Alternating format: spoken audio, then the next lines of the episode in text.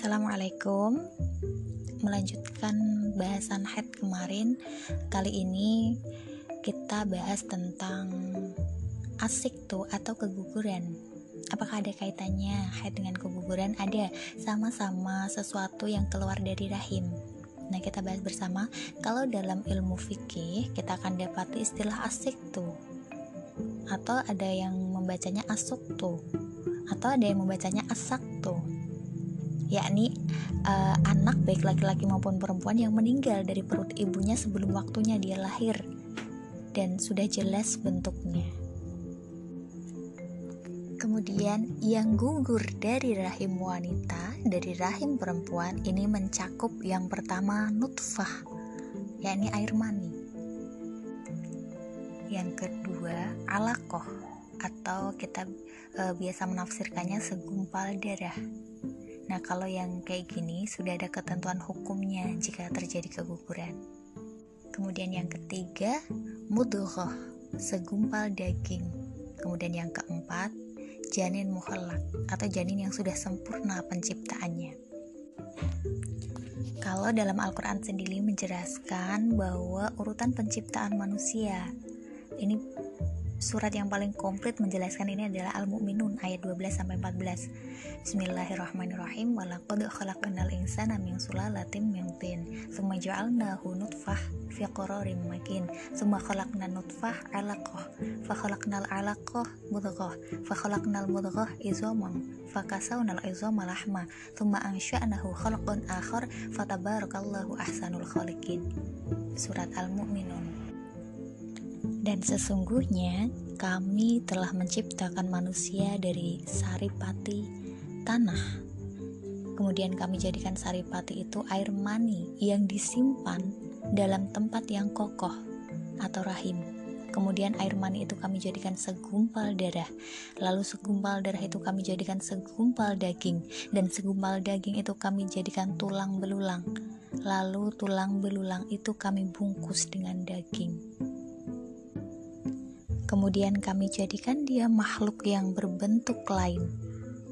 Maka Maha Suci Allah, pencipta yang paling baik. Kandungan surat Al-Mu'minun ayat 12 sampai 14. Nah, kemudian terkait manusia ini juga uh, ditemukan hadis Rasulullah Shallallahu Alaihi Wasallam uh, dari sahabat beliau Abdullah bin Mas'ud. Hadis ini uh, cukup panjang. Inna ahadakum yajma'u fi batni ummi arba'ina yauman thumma yakunu alaqah mithla dhalik. Thumma yakunu mudghah mithla dhalik. Thumma yab'atsullahu ilaihi malakan bi arba'i kalimat fayuktabu amaluh wa ajaluh wa rizquh wa syaqiyun aw sa'idun thumma yunfakhu fihi ruh. Fa innar rajul la ya'malu bi amali ahli nar hatta ma yakunu bainahu wa bainaha illa dhira' fayasbiqu alaihi alkitab fayamalu bi amali ahli jannah fayadkhulul jannah. Wa innar rajula la ya'malu bi amali ahli jannah hatta ma yakunu bainahu wa bainaha illa dhira' fayasbiqu alaihi alkitab fayamalu bi amali ahli nar nar setiap orang dari kalian telah dikumpulkan dalam penciptaannya ketika berada di dalam perut ibunya selama 40 hari, kemudian menjadi alakoh. Selama itu pula kemudian menjadi mudghah. Selama itu pula kemudian Allah mengirim malaikat yang diperintahkan dengan empat ketetapan, yang dikatakan kepadanya, tulislah amalnya, rizkinya, ajalnya, sengsara serta bahagianya, lalu ditiupkan ruh kepadanya.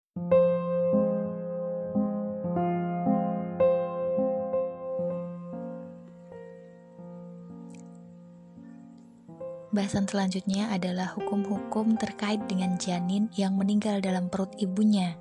Nah, ini apakah wajib dimandikan, dikafani, dan juga disolatkan? Kemudian apakah si ibunya ini e, mengeluarkan darah nifas? Kemudian apabila seseorang yang hamil ditinggal meninggal suaminya, kemudian e, ditinggal meninggal atau diceraikan, kemudian dia keguguran. Nah, bagaimana menyelesaikan masa idah yang demikian ini? Kemudian apakah janin e, berlaku hukum waris juga? Nah, mari kita bahas bersama uh, yang pertama tentang memandikan, mengkafani dan juga menyolatkan atau menguburkan si janin. Hmm, yang kita ketahui, janin itu ada yang lahir dengan membawa tanda kehidupan seperti menangis, bergerak gitu. Ada pula yang meninggal sejak dalam perut ibunya, kemudian baru lahir. Nah, janin yang keluar dalam keadaan meninggal juga ada yang sudah empat bulan ke atas, ada juga yang belum me mencapai empat bulan kehamilan. Nah, ini ada perbedaan-perbedaan atau sekian penjelasan yang berbeda gitu. Uh, yang pertama lahir masih hidup kemudian meninggal. Nah, ini pas lahir masih hidup. Janin yang telah lahir dengan tanda kehidupan seperti menangis, mengeluarkan suara, lantas kemudian meninggal, maka mayoritas ulama fikih semuanya bersepakat bahwa janin tadi dianggap seperti manusia pada umumnya karena sudah lahir uh, hidup gitu, kemudian meninggal. Nah, maka wajib dimandikan dan juga disolatkan.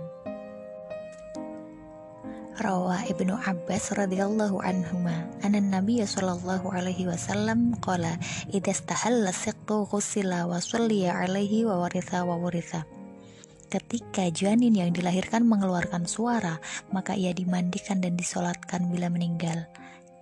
Dan juga ia mewarisi dan juga diwarisi.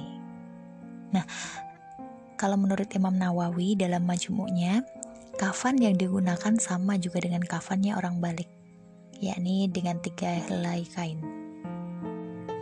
Kemudian yang kedua, lahir dalam keadaan meninggal di dalam perut. Janin yang telah meninggal dalam perut ibunya, kemudian lahir, uh, sudah ada yang berusia 4 bulan ke atas, ada pula yang belum berusia 4 bulan. Nah, jika janin keluar sebelum berusia 4 bulan, misal dua bulan, tiga bulan gitu, sebelum empat bulan, maka ulama sepakat ini tidak disolatkan. Kemudian e, mayoritas ulama juga menyepakati bahwa janin yang keguguran apabila telah nampak bentuknya, sudah berbentuk wujudnya manusia seperti manusia seperti itu, maka wajib dikuburkan. Nah, selain itu, para ulama berbeda pendapat. Menurut madhab Hanafi, janin tetap wajib dimandikan sebagai bentuk penghormatan bagi anak Adam, kemudian dikuburkan tanpa dikafani dan tidak disolatkan. Kemudian menurut madhab Maliki, makruh dan tidak perlu dimandikan dan disolatkan. Kalau menurut madhab Syafi'i gimana?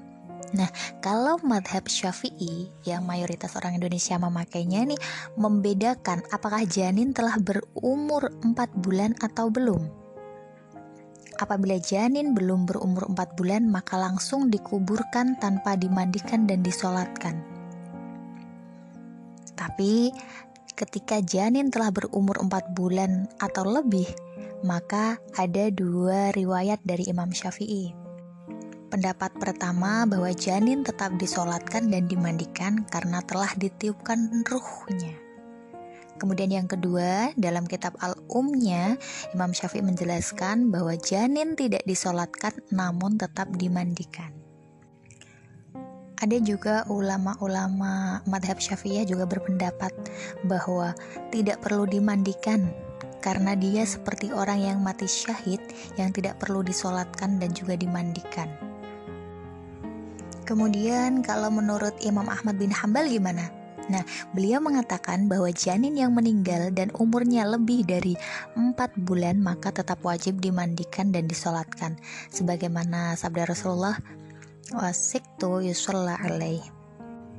Yang artinya dan bayi yang keguguran itu tetap disolatkan. Nah, alasan yang dikemukakan oleh Imam Ahmad adalah bahwa dia adalah jiwa yang telah memiliki ruh maka dianggap seperti uh, layaknya manusia.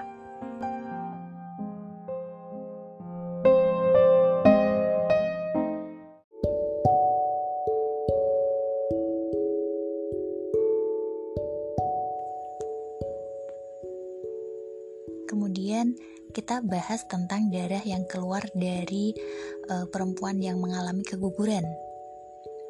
Nah, mayoritas ahli fikih baik dari madhab Hanafi, Syafi'i, dan juga Hambali, mereka sepakat bahwa darah yang keluar dari rahim perempuan yang mengalami keguguran dan usia kehamilannya kurang dari 4 bulan, maka dianggap darah istihadoh dan bukan darah nifas. Sedangkan madhab Maliki menganggap bahwa darah yang keluar tetap darah nifas. Jadi berbeda dari madhab tadi, ini ada pendapat tersendiri dari madhab maliki, yakni darah yang keluar tetap dianggap darah nifas.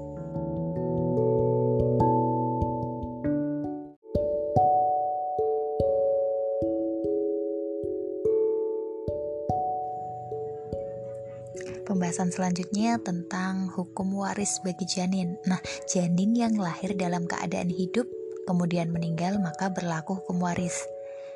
Begitu juga sebaliknya, apabila bayi lahir dalam keadaan meninggal, maka tidak berlaku hukum waris. Sebagaimana sabda Rasulullah SAW, jika seorang bayi dilahirkan dan terdengar suara tangisannya, kemudian meninggal, maka dia bisa mewariskan dan juga disolatkan.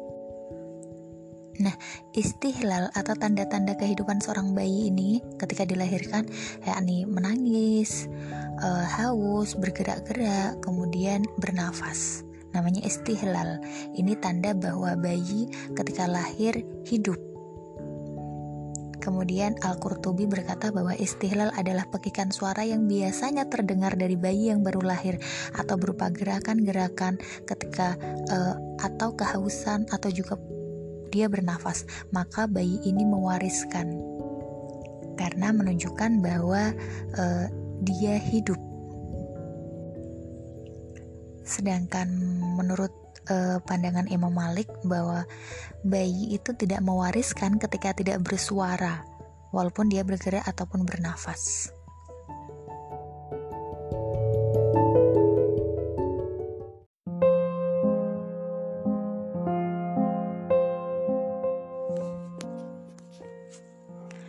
Pembahasan terakhir tentang masa idah perempuan yang keguguran. Nah, jika seorang perempuan diceraikan suaminya atau suaminya meninggal sedangkan ia masih dalam keadaan hamil, maka wajib baginya menunaikan masa idah, yakni masa idahnya orang hamil adalah hingga melahirkan. Perintah Allah dalam Al-Quran, wa ulatul ahmali ajaluhunna ayyaduna hamlahunna yang artinya sedangkan perempuan-perempuan yang hamil maka waktu idah mereka sampai mereka melahirkan kandungannya. Nah, kemudian timbul pertanyaan, lalu ketika keguguran apakah sudah dianggap selesai masa idahnya? Nah ini ada perbedaan pendapat menurut madhab maliki Yang pertama dari madhab maliki Apabila sudah berupa alakoh Maka sudah dianggap selesai masa idahnya Sedangkan madhab syafi'i dan hambali ialah jika sudah jelas bentuknya dan ada detak jantungnya, yakni setelah empat bulan setelah ditiupkannya ruh atau setelah 80 hari baru dianggap selesai masa idahnya dengan lahirnya janin tadi atau dengan kegugurannya tadi. Sekian, terima kasih. Semoga penjelasan fikih kali ini bermanfaat untuk kita semua. Wallahu a'lam bishawab. Assalamualaikum warahmatullahi wabarakatuh.